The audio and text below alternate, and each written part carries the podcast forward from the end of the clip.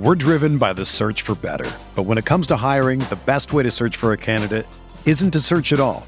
Don't search, match with Indeed.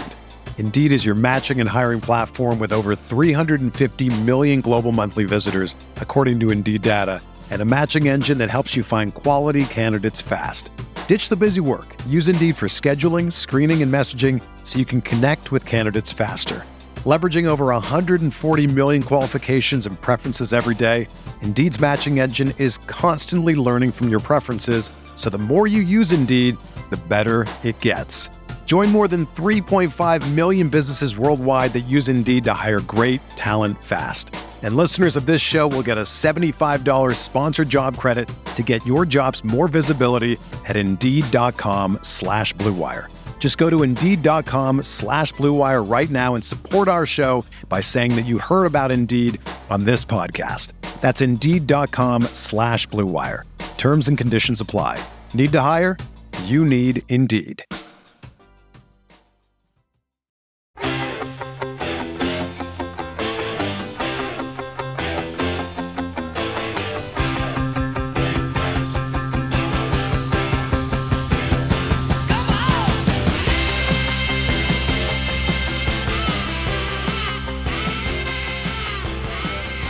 Welcome to Chasing Hardware, the podcast that sits down with the sports figures you grew up with and hears their stories. Welcome to Chasing Hardware. I am your host, Rich Lumello. My guest today won forty-eight times on the L P G A Tour, including three major championships. She also played on a Solheim Cup winner and captained another. She's in the L P G A and the World Golf Halls of Fame. She was the L P G A Player of the Year three times and the A P Athlete of the Year two times. Ladies and gentlemen, please welcome to Chasing Hardware, Nancy Lopez. Nancy, welcome to Chasing Hardware. Thank you so much. Glad to be with you. Yeah, I'm, I'm glad to have you on.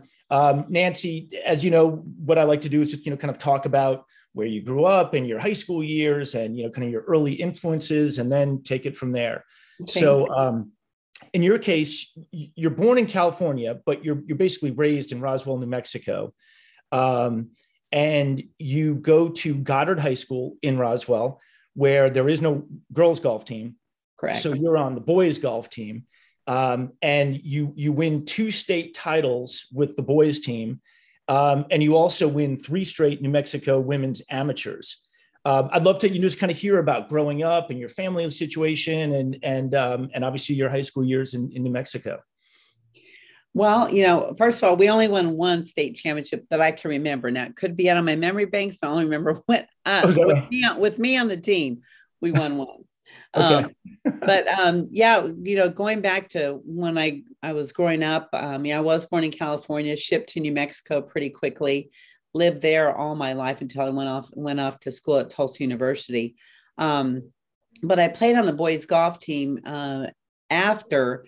And as it started, I wasn't on the boys' golf team at the very beginning. I was on j- junior varsity because girls uh, were not allowed to play uh, in, as they said, sports that were body contact sports. So we obviously golf is not a body contact sport. And so in, in those days, you know, w- women, girls didn't really have the opportunity to play on a boys' golf team, but Um, a civil liberty, liberties union lawyer named uh, Roberto Ramos from Albuquerque, New Mexico, reached out to my dad and asked me if I wanted to play on the boys' golf team. And he said yes. And she, you know, pretty much got on the phone with me and asked me if I would like to, you know, try and, and make that happen. And, you know, I, I really didn't want the boat to get rocked. I just said, yeah, I would love to play on the boys' golf team. And so she went to the Board of Education Uh, and said, you know, why can't Nancy play on the boys' golf team? There's not a girls' golf team. And if she's good enough to play with the boys, why can't she? Because golf is not a body contact sport. And it pretty much just stayed with the Board of Education because she was going to take it to court if um, they didn't allow me to play on the boys' golf team uh, with everything that was happening, no girls' golf team. And if I was good enough and qualified, I should be able to play. So it passed and they changed it. And so I was able to play on the boys' golf team. I, I did qualify. I was only fourth person on the team. Um, we had a really good golf team, had some really good, good uh, male players. And so that's how it kind of started in high school. It gave me the opportunity to play on the boys' golf team, which really and truly, when I was playing with the guys, my golf game got better faster because I was playing with players that were better than me. And that's what my dad always told me to do. He said, always play with players that are better than you because you'll get better. And right. uh, he was absolutely right. Oh, interesting. And, and you, I guess, I guess even really before you got to high school, you competed in and won the New Mexico Women's Amateur. You were twelve the first time you won, and then you won again when you were thirteen and fourteen. What was that experience like? I mean, I'm assuming you were playing against women. Oh, yes, I was. And um, when I, well, when I started playing at the state championship, I was ten and I qualified, I think maybe second flight, um, didn't win that flight. Um, and then as I kept playing it, my dad kept giving me the opportunity to play in the women's state, New Mexico women's state amateur. Um, I, you know, qualified for championship flight that year that I was twelve, and then ended up winning. And Mary Bryan, who, pl- who did, uh, uh golf, uh, commentary, um, I beat her, and she was from New Mexico. I beat her in that final match. I think it was nine and eight, but it was thirty-six hole final. Oh, wow. Um, and she, I think she just turned seventy-five today, and I'm sixty-five. So she was ten years older than I was. Right. Um, so I, I think too, when I look back at those days, I kind of look now as an older player, how um, they were probably a little upset that there was a twelve year old that was playing in the women's state amateur and probably didn't like it very much at that time. Um, and so, you know, I think there were a few issues then too, when I was playing on with the women, uh, they were, they were kind of fighting that, you know, maybe we should have an age limit, uh, for a player that can play in the women's state amateur, but it never changed. I think they talked about it though, a few times. Right. Um, and, and while you're in high school and playing on the boys team, um, and you you play in two U S Women's Opens uh, while still in high school, and you come in second. What, was it your senior year in high school? Uh, my senior year in high school. Yeah. T- tell me about that experience. That must have been incredible. Well, I was. It was in Atlantic City, um, New Jersey, and um, my mom and dad were with me, and you know I knew I was going off to school. But um, when I played there, I got to play with some of my favorites. Joanne Carner was my idol as I got to play with her that week. Um, I believe Sandra Palmer won that U S uh, Women's Open.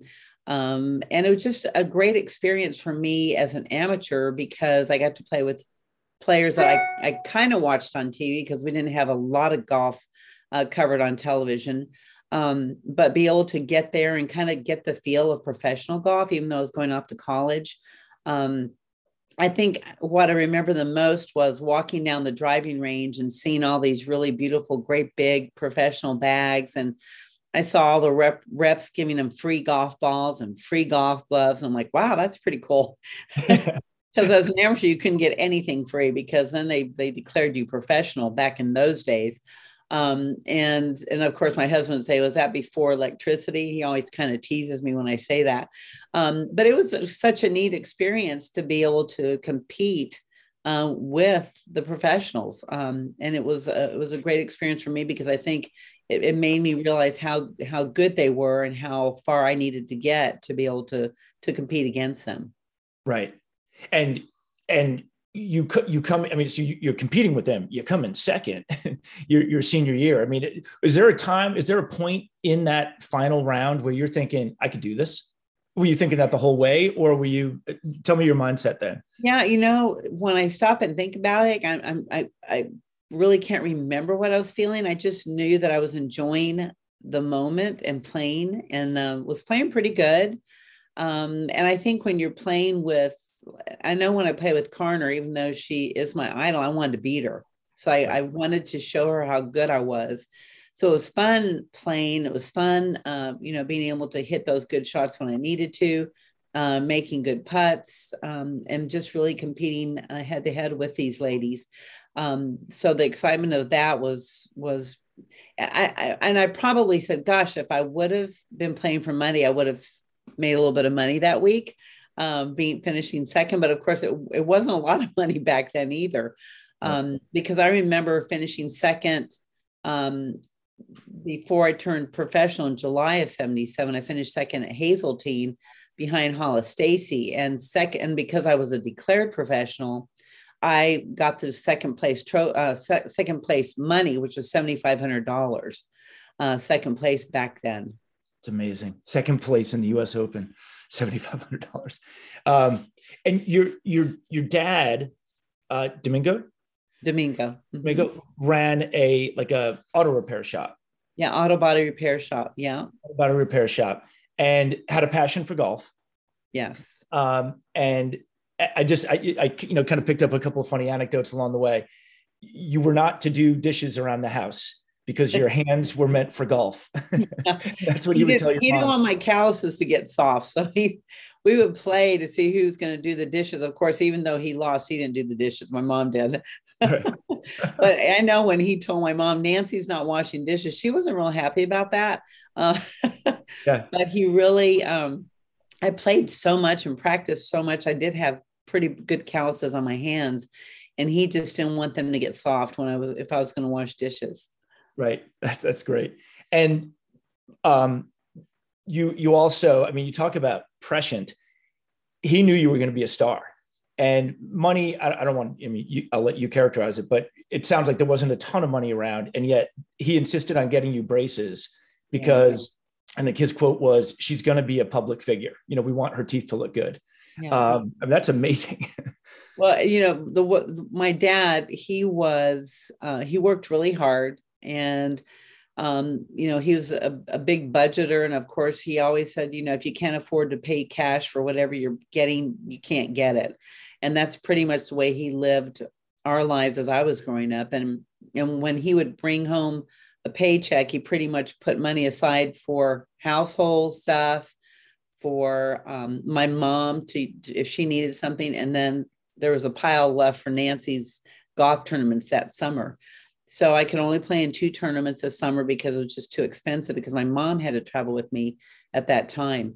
Um, so he, uh, you know, it was, it was a big thing that he wanted to save money to give me that opportunity to play in some events uh, when I could. Right. Um, so, you know, that was pretty much understood. And, um, But, you know, I was happy to be able to do that. It was it was a great experience for me playing amateur golf during the summertime.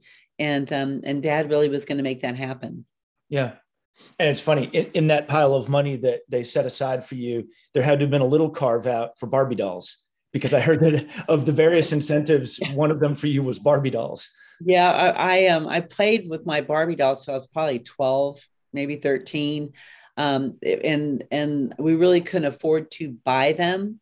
Um, but I know that, um, whenever I went to a golf tournament, my dad said, if you play good, you know, I'll buy you a new Barbie doll. And he did. Whenever I played good, he'd buy me a new Barbie doll. Then it was like, buy some clothes. And, um, I remember, uh, going on, uh, gosh, what was a talk show? Uh, uh, Phil Douglas. I can't remember who. The, Phil, Phil Donahue.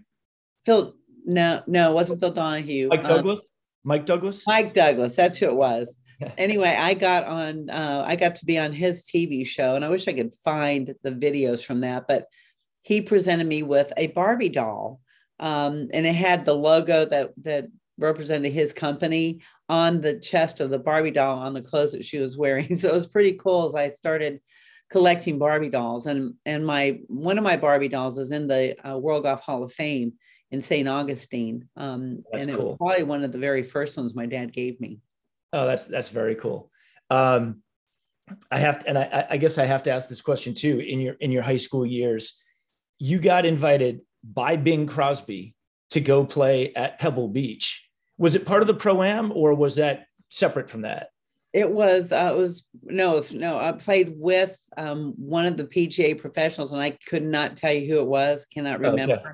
Uh, but he invited two, two female amateurs. Uh, we were both fifteen. Marianne Breton was the other um, amateur, and we got to play. And it was like incredible to be able to go there. And um, my first practice round, or my practice round there, was with uh, Arnold Palmer and Mark McCormack.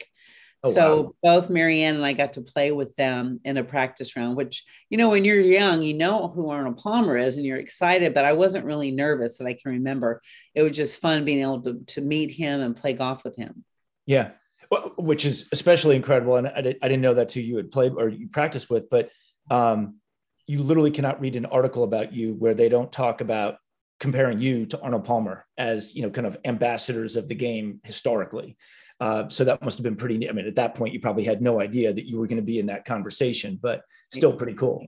Yeah, it was very cool. Uh, and, and for the listener, Mark McCormack, um, basically the first sports agent, he, he and, and Arnold Palmer would have a handshake deal every year where he would represent Arnold, and yeah. it became I M G. And then, you know, the, the, the idea of sports agencies, you know, kind of took off. Just out of curiosity, was he your agent? Did he become your That's, agent? He did. I signed a contract with I M G when I was nineteen. Um, okay. And then it started my career with them. And um, pretty much, I mean, all my career was with them until just a few years ago that I'm not with them anymore. But yeah, they, they were the top management group at that time. And um, they did well for me and I did well for them. Yeah. Yeah. No, that's, a, that's probably the perfect relationship, right? Yeah. Um, and then, and then, so you're, you're coming out of high school in New Mexico. You've won amateurs. You've won, you won the, the U S women's, was it the U S women's amateur or the U S women's Western amateur? You won. It was uh, the Western amateur. I never won the U S amateur. U S yeah. women's Western amateur. Yes. Yeah. Yeah. Okay. Um, and then, and then you choose to go. And at this point, a lot of women golfers, a lot of men golfers too, are not playing college golf. They're just, you know, kind of coming out of high school and maybe, you know, playing on a second tour and then going pro. You decide to go to college and I play did. for Tulsa. What, yeah. what was the thinking there? You know, kind of how did you choose Tulsa and what was the thinking there? Because you'd obviously had success at the U S Open. Right. I, um, you know, after high school, I wanted to go to college. Um, and a lot of people were saying, you, you ought to turn professional. You're good enough to turn professional. But I didn't really think I was good enough to turn professional. I wanted to play amateur golf a little bit longer. And I wanted to get an education because I, for me, even at a young age, I felt like I had enough sense to realize that if I didn't make it in professional golf, I was going to have to make a living. So in those, at that time, I know Title nine had, had already passed, but there really were no scholarships for girls. And that was in nineteen, um, or nineteen seventy-five. And um, I remember wanting to go to school. I wanted to go to Arizona State, and Arizona State would not give me a scholarship at all, nothing. And um, so uh, I ended up winning the Colgate-Palmolive Golf Scholarship. David Foster was a big advocate for women's golf, and uh, he had a scholarship. And so I ended up winning that scholarship, which paid for part of my scholarship. And then Tulsa University was starting up a girls' golf uh, team. And uh, Dale McNamara was going to be the coach of that team. And they offered me the other half of the scholarship. So I had a full ride with two different scholarships, but no one would give you a full, full ride anywhere that I could find. And so I kind of told my dad, if I didn't find any place that would give me a scholarship, I was not going to go to school. And I would have done something else at that time, at least to get ready, maybe for the tour. Um, right. So I ended up going to Tulsa, trying to get a degree in engineering, which was really, really tough.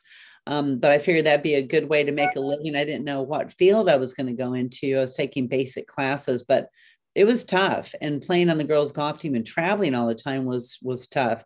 I had tutors teaching me all, all my classes and catching me up uh, with what was going on. But after two years, the university pretty much said, you got to, you know, elevate your scores a little bit or your grades. Cause I was making straight C's, um, which like I said, I think was pretty good. Um, but that wasn't good for them. So I had to make a choice after two years of playing collegiate golf and trying to get a degree, or at least starting a degree in engineering. I had to kind of make a choice. And I felt like I called my dad and said, Dad, I, I think I'm going to have to try the tour now. I think I'm ready. Cause I've won a lot of collegiate events, and Um, I felt like maybe I was ready for the tour. And, and, um, so I decided to go on the tour in nineteen seventy-seven. Yeah. And, and it's amazing. Um, you know, for those that don't remember, N C double A did not cover women's sports back at that point. It was A I A W, right? Um, whether you're looking at, you know, you know, basketball champions from the early seventies or golf, like you, you win you win basically the national title for, uh, for collegiate golf as an individual. But it was A I A W, not N C double A. That was still a couple of years away. Right. Um, But you, and in your two years at Tulsa, you play nineteen tournaments, you win eleven, which is unbelievable. You win the national title as an individual. And then after you leave, you kind of, I think I saw Dale McNamara say that you were the catalyst for, I think they went on and won another like three or four national championships after you left. So you kind of got that program up and running along with her. Yeah, she did a great job with that program. And, and she, it was, she made it very attractive for other players to come there to Tulsa. You know, it was so much fun playing collegiate golf for me because, you know, golf is such an individual sport. Even though I did play on the boys' high school team, playing on a girls' team was really, really fun. And uh, Furman was a big, uh, you know, we competed against them. And, you know, Beth Daniel was on that team, and Betsy King and Sherry uh, Turner. And so there was a lot of great players on that team. And we never won the national championship in college. They, they ended up beating us, Furman did. But it was, I mean, there were some good golfers at that time, and it was, and it was fun to be able to compete against them. And then of course we all went to the L P G A tour and competed there also. Yeah. Yeah. It's, it's true. Outside of like the Solheim Cup and a few other things, it's like the one time where you were on a women's team. Right. Yeah. Um, yeah. And I, I picked up some, some funny stories along the way. First of all, was it a yellow Grand Torino or orange Grand Torino? Yeah. Yellow, yellow Grand very, Torino. Very yellow. Bright yellow.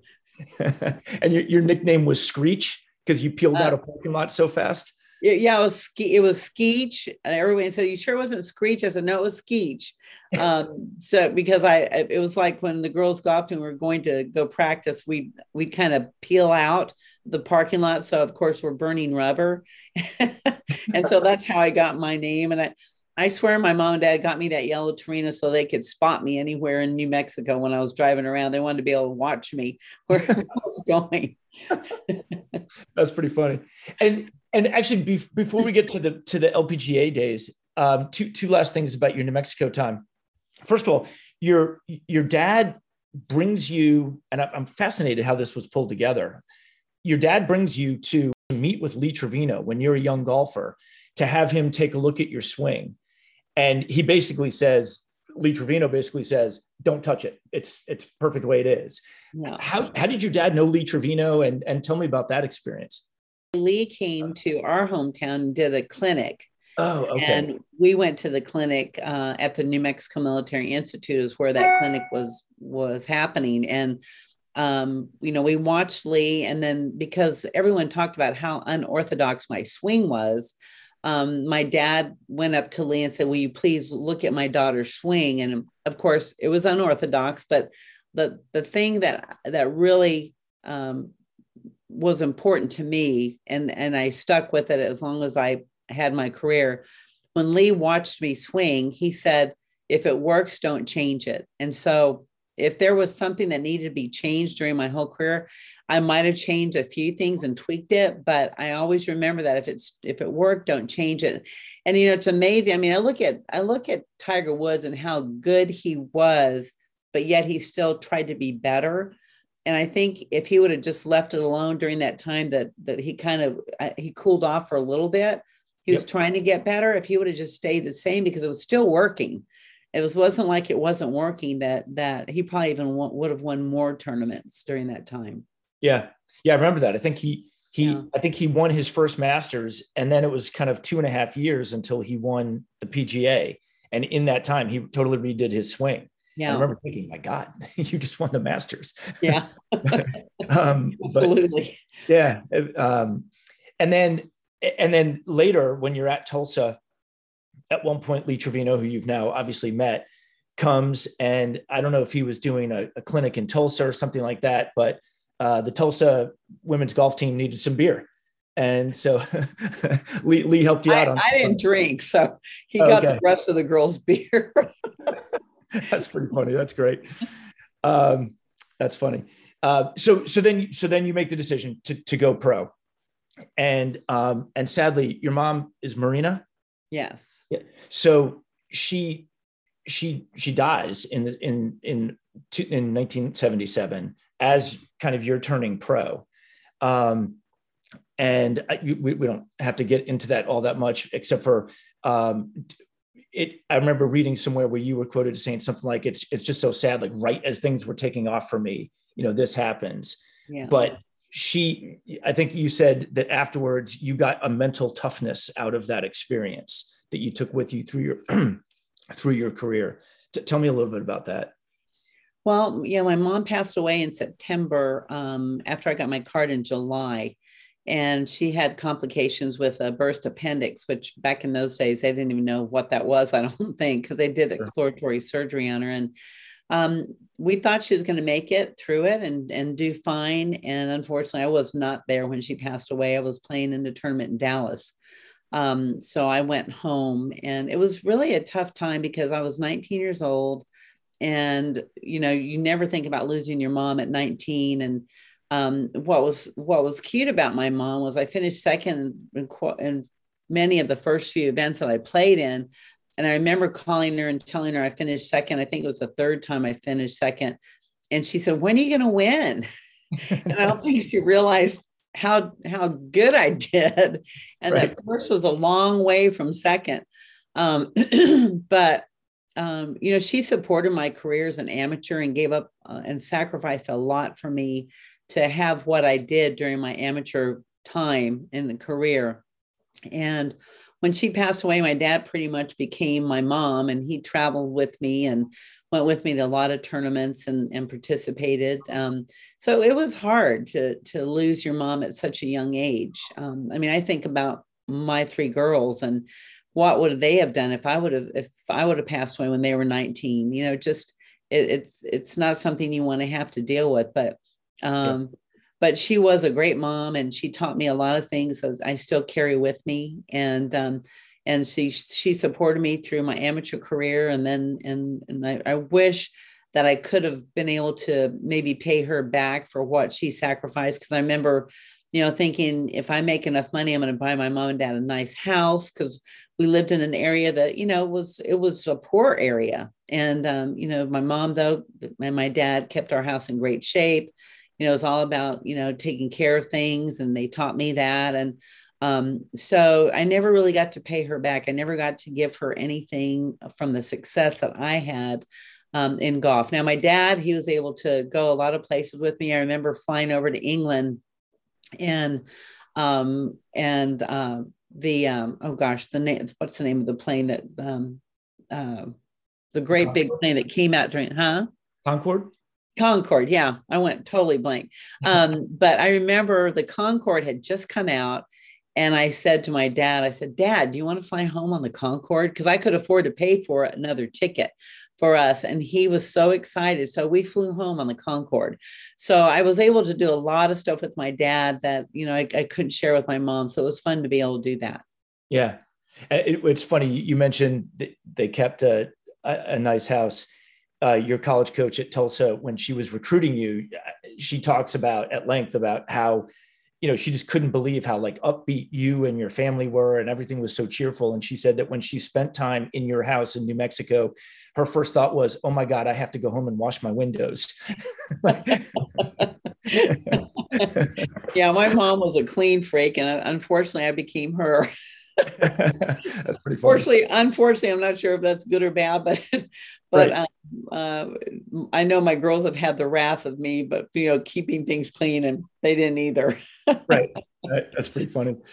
Um, so so you go pro, and then you you burst on the scene in uh, let's let's call it seventy-eight in a way that very few athletes in any sports have ever burst on the scene.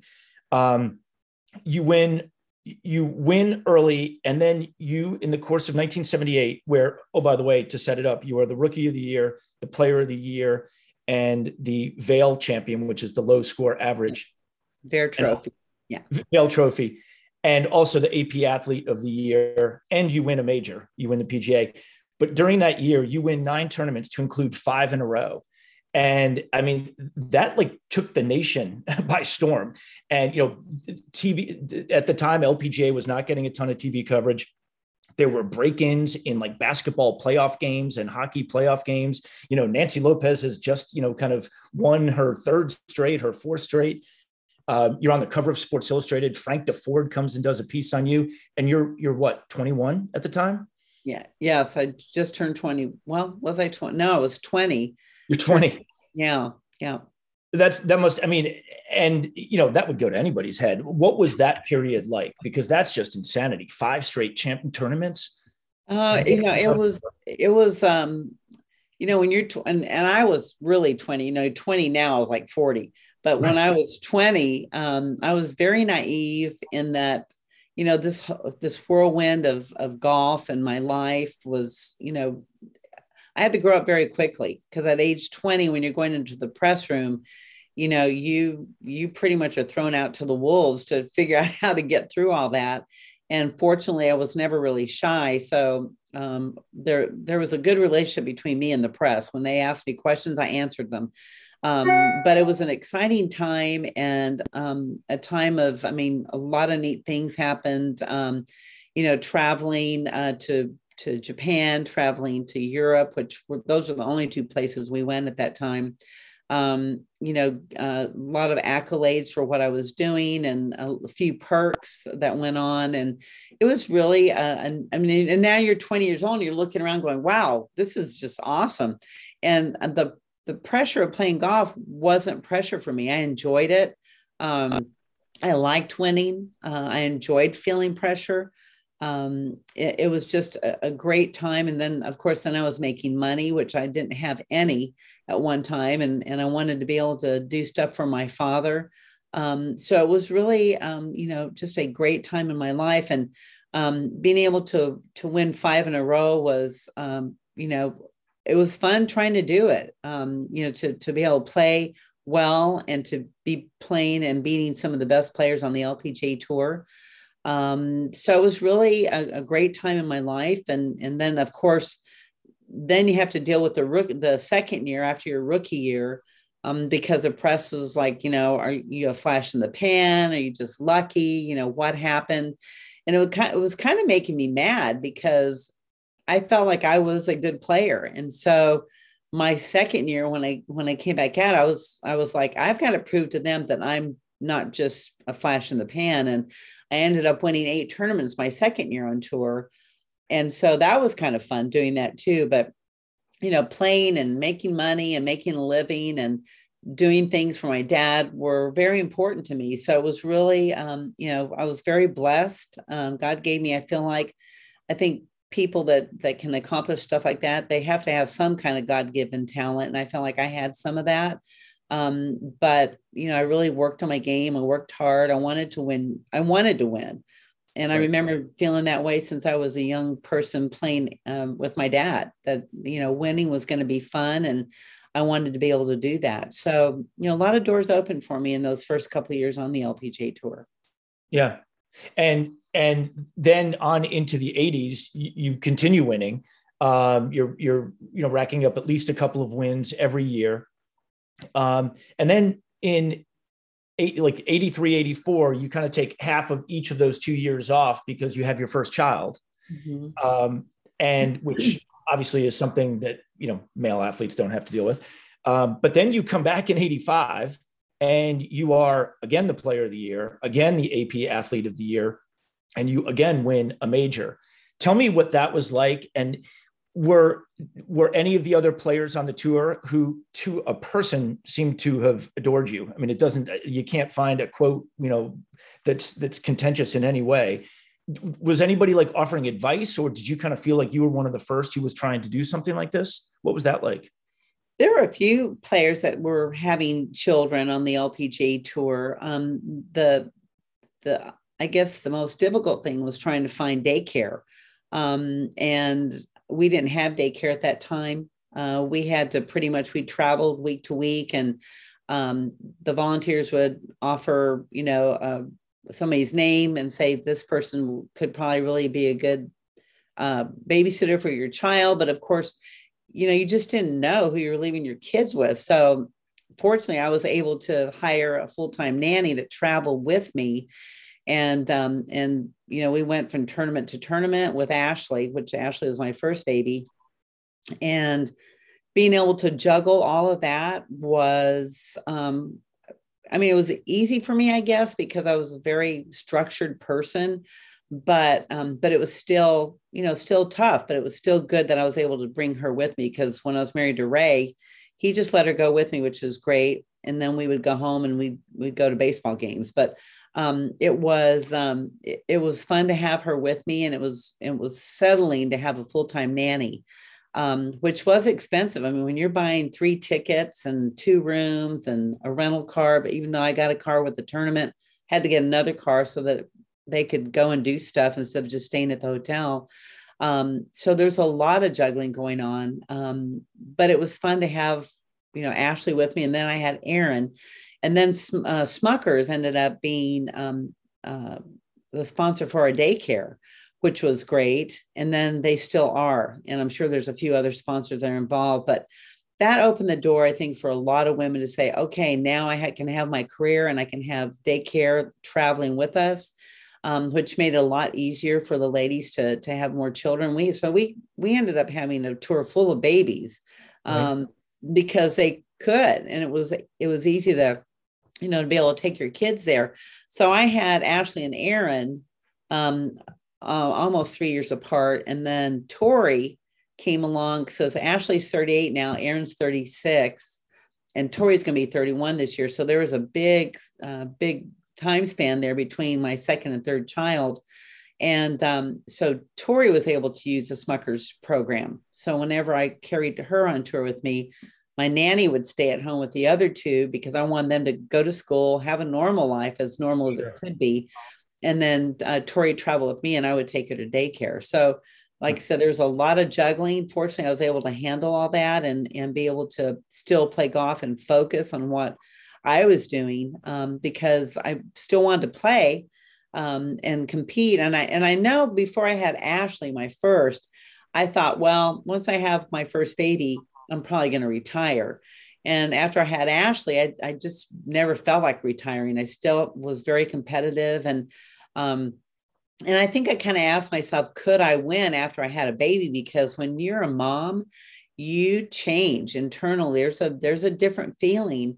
Um, you know, it's not all about you anymore. And now you've got this little baby and, and all these different feelings, and you kind of soften a little bit. And I, and I didn't know for sure if I had that, that tiger inside of me to be able to go out and win again. And fortunately, I, I still was very competitive and I was able to do that.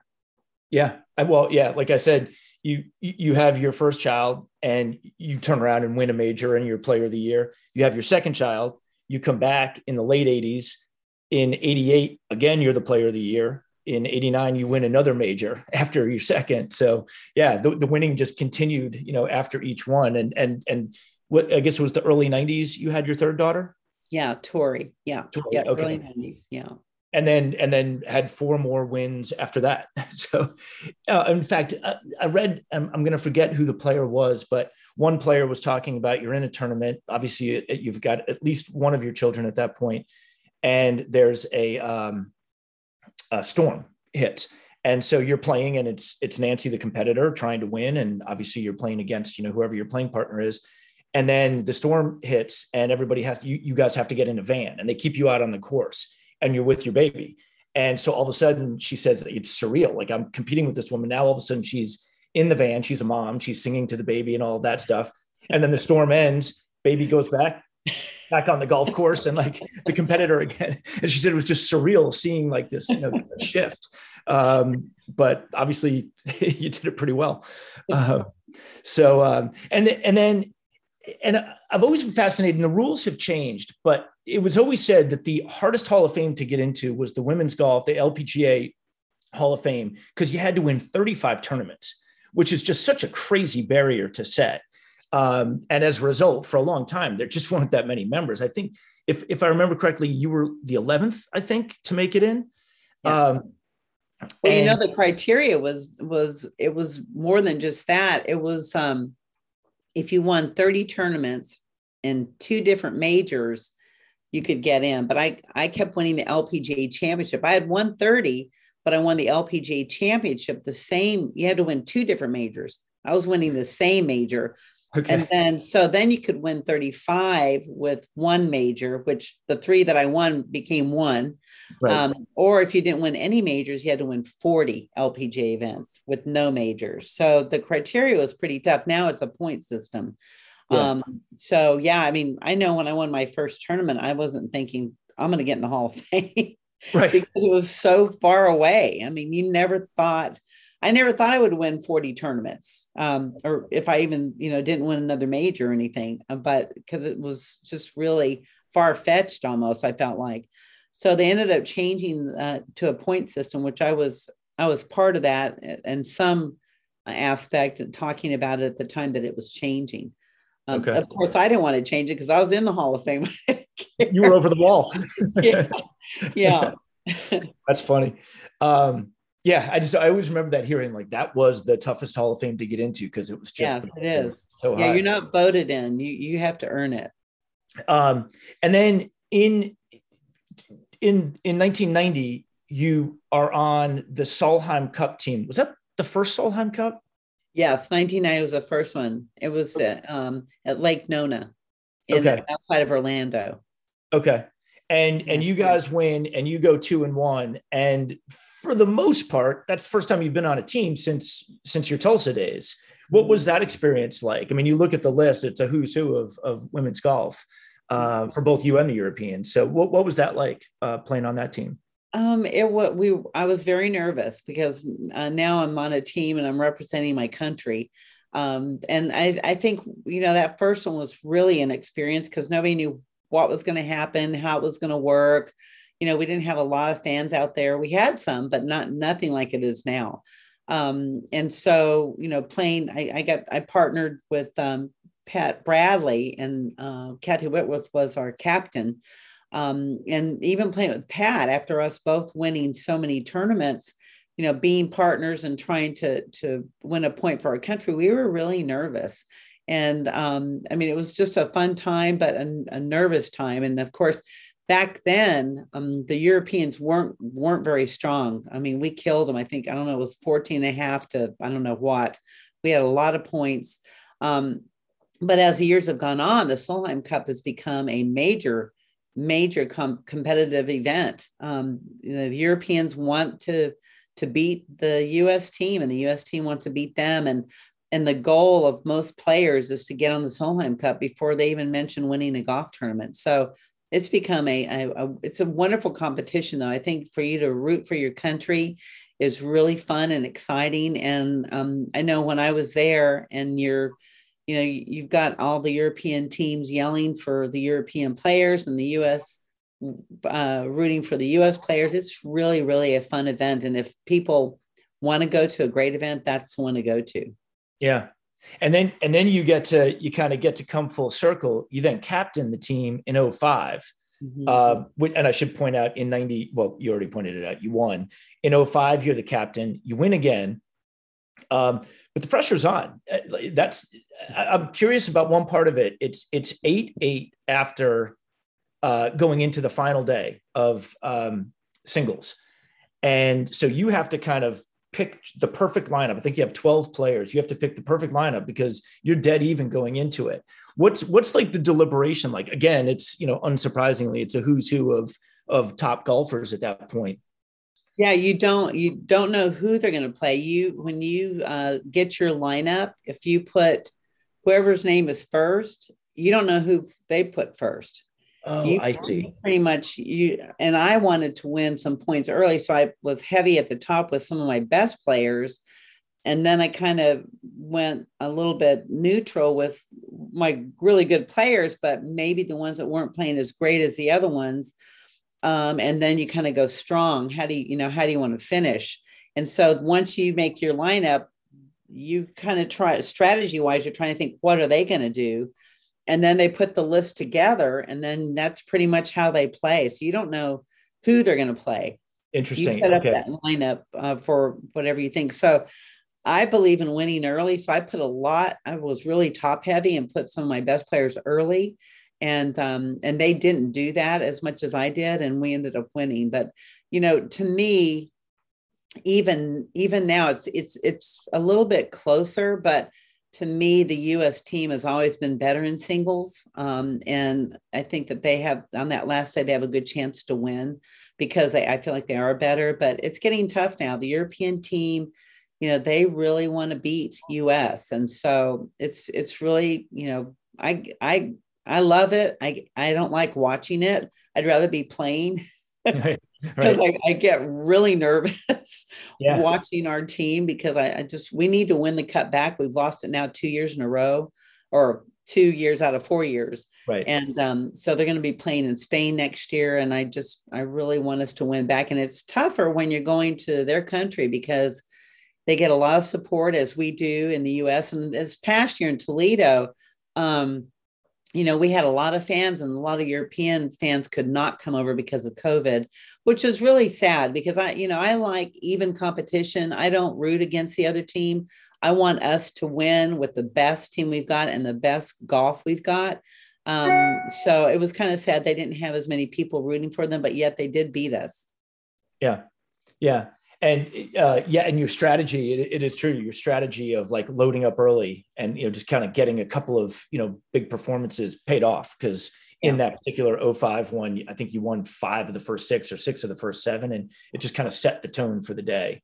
Yeah. You uh, need to win points early. Cause then the team gets to see that coming up on the board and it just motivates them.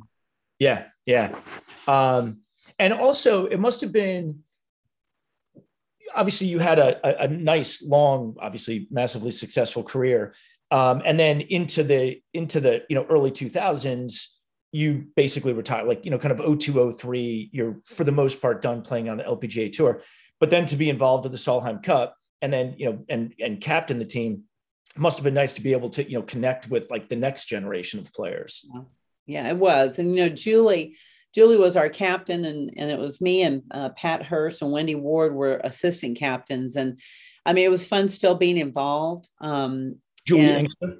Julie Inkster was the captain uh, for the, for the three years before um, we won two of them. And then they were trying for a three-peat. So they made her captain again. And we didn't win that last one, but um, which was really hard for me.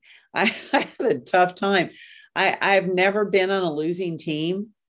And I mean, you know, won the first Solheim Cup and then, uh, you know, captaining, and then I was captain of the juniors and never losing. Um, I took it harder than the players did. I felt, I felt really bad for them. And, um, you know, and like I said, I don't drink, but I had a drink that night because I was so, I needed to find happiness somewhere. And I just really struggled with our team not winning. Um, it just broke my heart, but, um, But, you know, you're going to lose one once in a while. And it was just really hard for me to, to deal with that. Yeah. Yeah. And, you know, and, and actually something, something I wanted to ask you going back for a second, and, and we'll circle around to this a little bit more. Um, but you grew up obviously in New Mexico, as we talked about. Kathy Whitworth is from New Mexico and came, I, I think I read she won eighty-eight tournaments or something crazy like that. I mean, obviously the tournament was, the, the tour was different. Um, But when you were a young girl growing up in New Mexico, did you look up to her as, you know, kind of an idol or something like that? Or did you have a lot of much of a relationship? Did you ever cross paths? Well, you know, um, they, Texas keeps claiming her, and I, and her mom and her aunt played in the women's, the New Mexico Women's State Amateur. I got to meet her mom and, and her aunt before I ever met, really. I mean, I met Kathy, but I met, I really got to form a relationship with her mom and her aunt before I ever had a relationship with Kathy. And um, love Kathy Whitworth. She was um, a character when you played with her. She, she kind of beat herself up verbally because um, she didn't like what she did sometimes, but she had a short game that was one of the best short games I ever saw. Um, and, and it was just really fun playing with her. And she was always so nice to the younger generation of players, uh, as, as mo- most of the older players did, like, you know, uh, Donna Caponi and, and Palmer, Sandra Palmer. And, you know, those players were really, really, um, they always supported the younger player because I think that they, they knew that that was the next generation that was going to make that tour grow. And so they were always very supportive, you know, and Joanne Carner, she was just, they were just awesome people. Carol Mann, when she was out there. Um, so it was really fun to be able to play with those ladies and, and be able to be a part of the, the, the great tour that it was even before us. And it was very competitive even before us. And, and like I said, they just kind of motivated us to be that next generation of great players. Yeah. It's funny, Joanne Carner, in your early years before kids, um, and when you were winning, I think, what was it, seventeen tournaments your first couple of years, she had a quote we're all trying to steal Nancy's birth control pills. So far, we've been unsuccessful. Yeah. Self-preservation. Yeah. um, I'm curious. So you had, when, when you started off, you had, yeah, you had a caddy named Roscoe Jones um, for like five years uh, through that first, you know, incredibly torrid start to your career. And then, and then later on, you had a caddy named Dee Darden, who had also caddied for like Beth, Beth Daniel and Patty Sheehan, um, mm-hmm. each of them for like five years. The, the latter, Dee Darden, was like a fighter pilot in Vietnam. Yeah, was, like that. Yeah. um, what, what what was the relationship with the caddies like? I mean, what you know, it's it, it, you know, it's an interesting dynamic. Yeah. Um, well, Roscoe, his real name was Kim Jones. Roscoe was his caddy name. Okay. And Roscoe was um, a character. Um, he, I'm not sure how long he worked me. I'm, I'm going to say thirteen, fourteen years. Um, I fired him seven times during those fourteen years. He was, it was a love-hate relationship, but he was, he was such a great caddy. I mean, he really was. I, I, I have to give him credit for making me the aggressive player that I was, because he pretty much, you know, he gave me the yardage and he he was pretty much, let's go for it. Um, and he let me find my limits, which you have to when you first get on the L P G A tour. You need to learn what to do, what not to do, you know, what's going to make the difference in a bogey and a double bogey. And he pretty much just, you know, guided me right to being very positive and very aggressive. Um, he did drink a lot, which I think that was part of our issues of me firing him, but he was a good soul. And unfortunately he's not with us anymore, but, um, but he was really a great caddy. And I think he, he helped me become the player I did on the L P G A tour, because he, like I said, he let me be an aggressive player. Um, and then I had, I had probably a, a few little caddies in between trying to find that next caddy. And Dee Darden was, um, a great caddy. He was an older gentleman, um, you know, was always there working hard, uh, giving me uh, the chance to be the best I could be out on the golf course. Um, he took his job very seriously and uh, took our relationship as player caddy very seriously. And um, he was really, really a great caddy. And then I finished with Tom Thorpe, who caddied for me for quite a few years. He was a younger caddy, um, but just a good soul, worked really hard. He's still, he's not caddying anymore, but just really kind of stopped caddying a few years ago, um, but great caddy. Um, my best friend out there on the tour, got me through my divorce. Uh, you know, kind of you, you, your caddy is kind of like your hairdresser. You share all your thoughts with them. And um, he was really my great finishing caddy. And, and uh, we won a lot of tournaments together too. So it, it the, the caddy player relationship was important. I mean, that caddy had to really know what your emotions and your feelings were all about, you know, what to tell you um, if you were down for a few holes, or, you know, how to kick you in the butt if you needed it, um, how to sympathize with you, but not sympathize with you, if that makes sense. Um, you know, cause I didn't like that, you know, poor me thing at all. I didn't want him to baby me at all. Um, cause I knew when I needed to, you know, just pull it, pull my act together and start playing well. But, um, but those caddies are, were very important, uh, to help you. They were family. Um, and I think a lot of caddies on the L P G A tour were family caddies. You know, back in the day were not treated right. They were treated, you know, like second class citizens, but it changed eventually with the players fighting for them and, and making people realize that they were great people. You might get one bad, one bad egg every once in a while, but Uh, but otherwise the players or, and the caddies had great relationships and they were like family. Um, and uh, when, when, when you were growing up, who were the, the players that you looked up to? And it could be when you were, you know, kind of nine and ten, just before you were starting to really take off, or even like in high school and college, who were the players that you looked at and you're like, oh man, you know, if someday. Well, Carner was definitely my idol. She, she played, the very few times we could watch her on television, she was um, the player that you never knew if she was playing good or bad. She always had a great attitude. Um, there was a lot of excitement when you watched her, uh, a lot of expression when she made a putt, when she missed a putt. Um, it was just, she was just fun to watch. And then you look at the, the player like Kathy Whitworth and um, how she played the game, um, you know, was a great player. Um, had a lot of class and style when you watched her. um, you know, Carol Mann. I got to meet Carol and, and Kathy when they came to Roswell and did a clinic there, and they were great. I mean, I got to meet them. Donna Caponi was a player that I watched. I had a really slow backswing. She had a really slow backswing. We're very good friends now, and we were back in those days, but I watched her and learned a lot from her. Of course, she won a few U S Opens that I never did win. Yeah. Um, but it was fun to, to watch those players um, because I, I mean, they were really class and style on the L P G A tour. They're the ones besides the thirteen founders that help our tour grow um, and open doors for us. So it was fun to be a part of that era, to be able to play with them before they phased out and I phased in. Um, but, you know, Sandra Palmer was another one that was just, you know, just the neatest lady, and always enjoyed playing with her when I, when I could, uh, practice rounds. So it was, it was fun to, to learn from some of the best. Yeah. And it's funny, Mickey Wright, um, who I guess her career, her official career was probably ending right before yours began, but you, you, you played together one time. Yeah. Um, and I don't think he shot that well. I mean, I think he shot like in the eighties, but her, her quote afterwards was, even after shooting an eighty, it was clear she had it, whatever it is, uh, about you. Well, I have another story on that one because um, we were just at the Founders at Upper Montclair, New Jersey last week.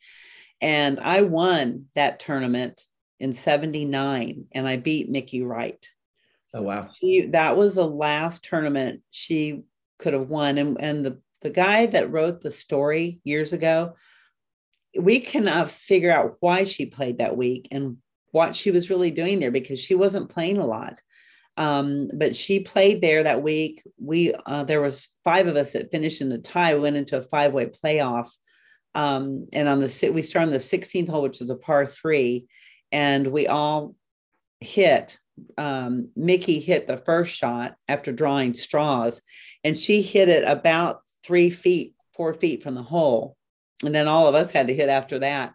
And I ended up being, I hit my shot on the green. Everybody else was everywhere else. And I ended up making that twenty-five foot birdie putt right to left break.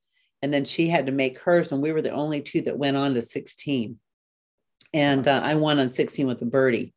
So I got to play with her, and I and I I told the story last week about how, you know, here you are, you're playing against Mickey Wright, who she could kill it. I mean, and she wore tennis shoes because her feet were so bad, but to be able to beat her in the last tournament, she probably would have won.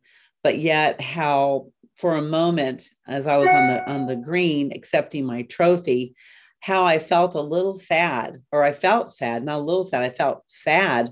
That I beat this great champion. And then I kind of joked that that only lasted for a short moment, because then I was like, I beat Mickey Wright. I mean, it was such a great feather in my cap to be able to say that I did that, because she was such a great player and class and beautiful swing. One of the most beautiful swings I'd ever seen.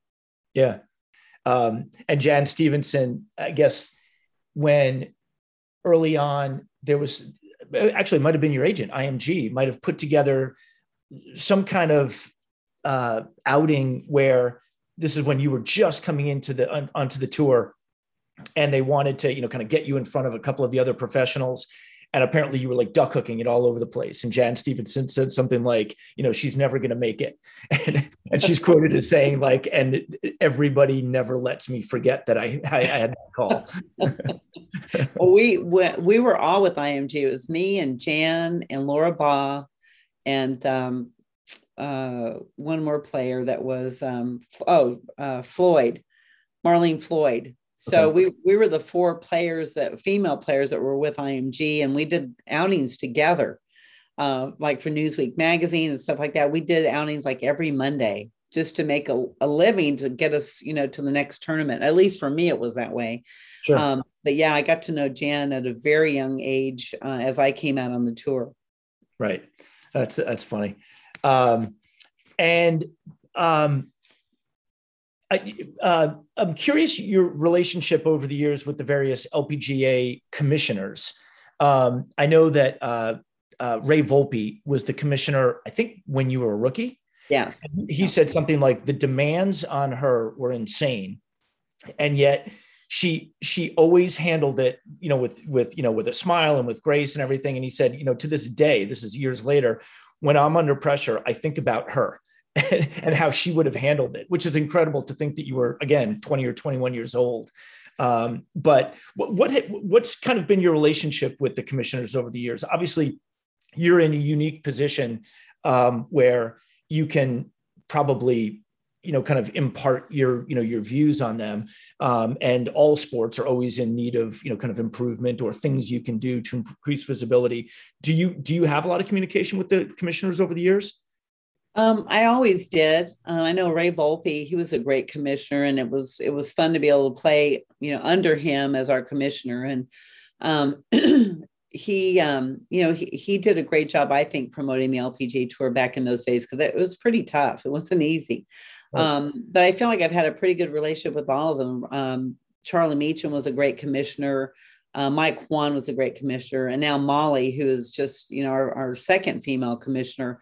Um, you know, I, I've always, I always offered any help that I could, uh, any advice that I could uh, help them with um, as they came on board as our commissioners. And I feel like I've had good relationships with them. They call me, I've, I've called them when I'm concerned about something. And so I've always tried to stay involved any way that I can, because I think it's important um, that, that you can help your commissioner. They can help you. You kind of, you know, uh, trade ideas and come up with good ideas to help with the L P G A tour, with the sponsor, do something for the sponsors, even do stuff for the players. I think it's just important. I've, I've always wanted to stay involved with the L P G A and promote my tour. Um, yeah. And I always say my tour, because I feel like I'm still a part of the L P G A. It was my other family besides my, uh, my me- immediate family. Um, and still have a relationship with so many players out there, and try and stay in contact with the younger generation, and, you know, just to mentor them any way that I can, because it's, it's not easy. You're not, you're out there, you're young. Um, you know, everybody wants a piece of you, especially when you're winning, and uh, to be able to, you know, give them any advice that they need or any help, even finding a caddy. Um, it's just important to stay involved. And, and I think a lot of players do do that. Yeah. You know, it's, and it's interesting. I, um, I, I did some work for a couple of uh, N F L teams and, and, a, and a few other teams also, but um, social media, which obviously is a phenomenon of the last, you know, kind of ten or fifteen years. Um, a lot of teams at the team level want to use it, but they really don't want their players spending a lot of time on it, because, you know, you don't want to give another team bulletin board material and all that. And I remember reading, and this is, this is going back five or six years ago, but that the L P G A had embraced social media, like at the institutional level, because it's an opportunity for the players. I mean, first of all, they're not part of a team, right? They're individuals, but also um, it, it, it's a, it's a great vehicle to try to, you know, let the personalities come through of the players. And it was kind of an, and it, it seemed, at least, you know, a couple of years ago, it seemed to be having some success to, you know, to, to get those personalities across. Um, is that, is that something, you know, do you think, and that's important for all sports, right? To let the individual personalities come through. Is that something that you see the tour doing, or, you know, maybe you could do a better job at? You know, I think they're very involved in social media for sure. These players are out there uh, promoting uh, the tour and themselves to, you know, get people to watch. I think it's very important. Um, I mean, I, I do social media. I've done, I do more now than I used to. I, you know, I just, I hate cell phones. I I hate having to do stuff, but then you kind of get involved, and then you're like, okay, I, I'm lukewarm. I get really into it, and then I like fade off, and then I come back, and um, and I really, I really try and be that positive person, because social media is brutal. If yeah. you, you know, and po- politics are really bad uh, with anybody. So um, I, I really like to say positive things. Um, there's times I would like to say negative things, but I don't, um, you try not to go there, because they really beat you up if you do that. Right. And I think when you're a person, a sports personality too, they, they really jump on you pretty good on that. I, so I, but I think it's important. I think you need to stay, um, reveling out there with people and let them know you're still around, and, you know, and, and share your life with them, because I think a lot of athletes have kind of faded away, and you don't even know if they're around, what they're doing. And I think it's important to stay in people's lives. And, and if you can bring positive stuff, stuff too, and keep them informed on what's going on, I think it's a good thing. Yeah. Yeah, I totally agree. I, I think, I think, you know, people and fans want to hear from, you know, the, the players, that, you know, the, the current ones, but also the ones that they grew up watching. Wow. Uh, uh, you mentioned, you know, the U S Open, uh, obviously in, you know, a, a, a, you know, crazy successful career. I'm guessing that, you know, one of the, you know, one of the shortcomings that you see is, is the, the seconds in the U S Opens. Was there any one that really just kind of hit you hard? Well, you know, the, when I finished second to Hollis Stacy, my issue there was I was in the final group and I had a pair of pants that the zipper was pretty much broke during about the third hole. Um, and, and um, I always, the, the thing with zippers back then, they were like this plastic zipper, you could zip it down and zip it back up and it would kind of fix itself. Well, mine wouldn't do that. Oh, it no. kept coming apart. Every time I went down to read a putt, it would kind of open up. And so, you know, I wasn't focusing on winning the Open. I was focusing on not showing everyone my underwear pretty much. um, so really and truly, I think I could have won that Open if I would have been able to focus totally on what I was doing. Yeah. Um, the one that hit me the hardest was the last one when Allison Nicholas beat me uh, at Pumpkin Ridge. Um, I had, I had pretty much told myself, I'm going to, I'm going to get in the best shape I can. I worked with a trainer for two years and I finally, my golf game was there. Everything was good for that U S Open. And I really thought I was going to be able to win it. I was in great shape, felt great. My golf game was good. And, and didn't really, I didn't think Allison Nicholas could beat me. I, I just think mentally, I didn't think she was, was better than I was at that time. Uh, but her golf game, she brought her best game out that Sunday and ended up beating me. And, and, and it was really, I, I finished second forty-nine times in my career. And that second killed me. It was really, really a mental breakdown for me um, because it took a long time for me to get over because I knew it was probably going to be the last chance um, for me to win a U S Open because I totally dedicated myself to trying to, to do that. Sure. And, um, and when I finished second, it was really hard. I, I cried every time I got interviewed about it, um, at least almost a year uh, after it happened. I was still, I would still get all choked up when I would try to answer the question about finishing second there. So it, it was tough. And, and, um, you know, I, I wish I could have won a U S Open. Um, just wasn't meant to be. Yeah. Yeah. And what was, what was the, I mean, obviously a career with a ton of highs like yours, is there one moment where you were like, that was the moment? And it could have been winning the, you know, the New Mexico amateur, you know, as a twelve year old, but was there one moment where you're like, my God, that it doesn't get better than that? Uh, it was, I, I, I have to say it wasn't my individual win. It was when I was a captain of the Solheim Cup in two thousand five and my team won. Yeah. It was, um, you know, to be the captain of the United, of a United States team and to bring twelve women together in two years and make them a team. And for us to be able to play great golf and beat another great team in the European team. Um, you know, that was my aha moment. I think that uh, it was, it was just the best feeling to be able to, to accomplish that. Sure. Since, you know, kind of, let's say the, you know, early two thousands, who, who are the golfers that you love to watch now? Uh, you know, and it could start with, you know, Annika Storenstam back in the, you know, late nineties and early two thousands, but who are the ones where like on a Saturday or Sunday you want to watch?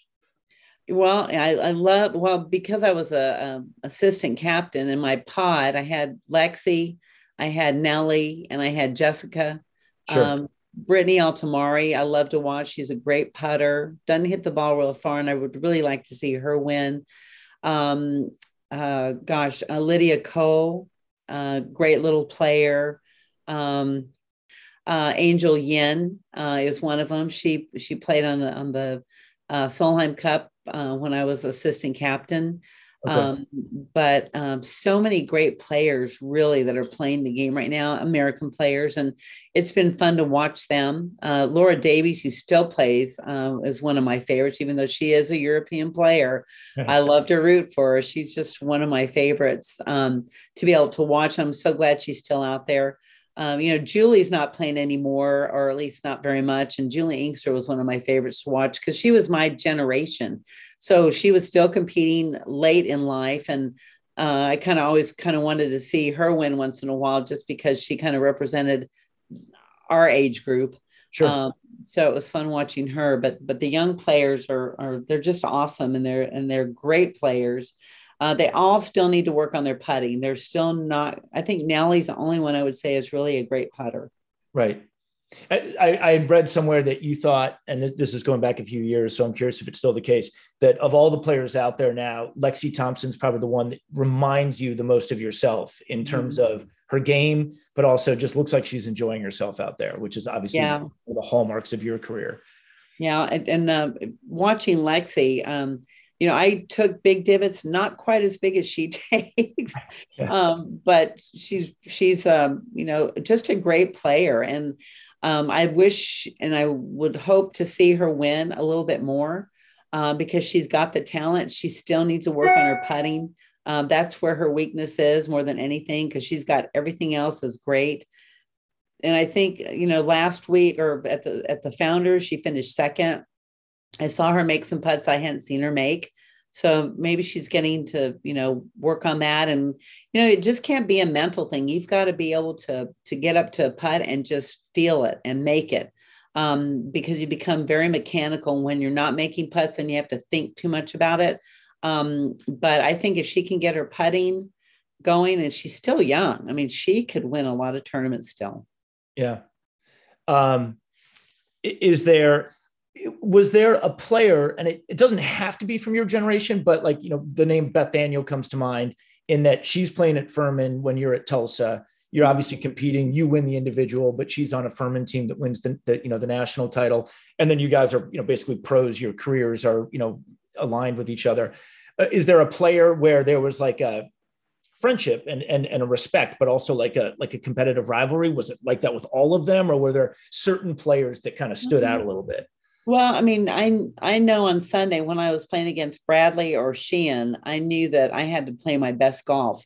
Um, Beth Daniel, great player. Um, I mean, she had a great swing, um, a little bit temperamental. Uh, I think if she could have controlled that a little bit more, she probably would have won more. But really a great, a great player. Betsy King, who really didn't start winning till she was on the tour, I think four or five years before she won. And she was a great player in collegiate golf. Um, Meg Mallon, who won the U S Open, great player, good friend. Um, I mean, there are players like that, that, that really play great golf, and it was fun playing with them on the L P G A tour. Um, and, and I think, you know, when you play with players like that, they always bring your best game uh, out of you when you're playing against them. So it was fun, a lot of fun playing yeah. with them. Um, talking about the Furman team and Betsy King and, and Beth Daniel, um, you're, you're at some collegiate tournament and somebody uh, trashed your van, uh, the, the team van, soaked it and T P'd it and egged it or whatever oh, yeah. it was. Oh yeah. Yeah. Yeah. We were big rivals. Furman and Tulsa were big rivals. And um, we had a van, and I, and we knew, of course we knew it was them. We knew the other ones that did it. They, they had shaving cream and soap, and I don't know what else they put all over the outside of our van, but, um, yeah, we knew it was them. And I can't yeah. remember if we retaliated or not. Yeah. Somebody just said that in the middle of the night, they could just hear Nancy Lopez outside saying, you know, I know it was you, Furman. I know it was you. It's pretty funny. Those are fun times. Oh yeah, I'm sure. Um, Well, I guess the last question I'll, I'll ask you is um, if if you had one course to play, what would it be? Does does one stand out above the others?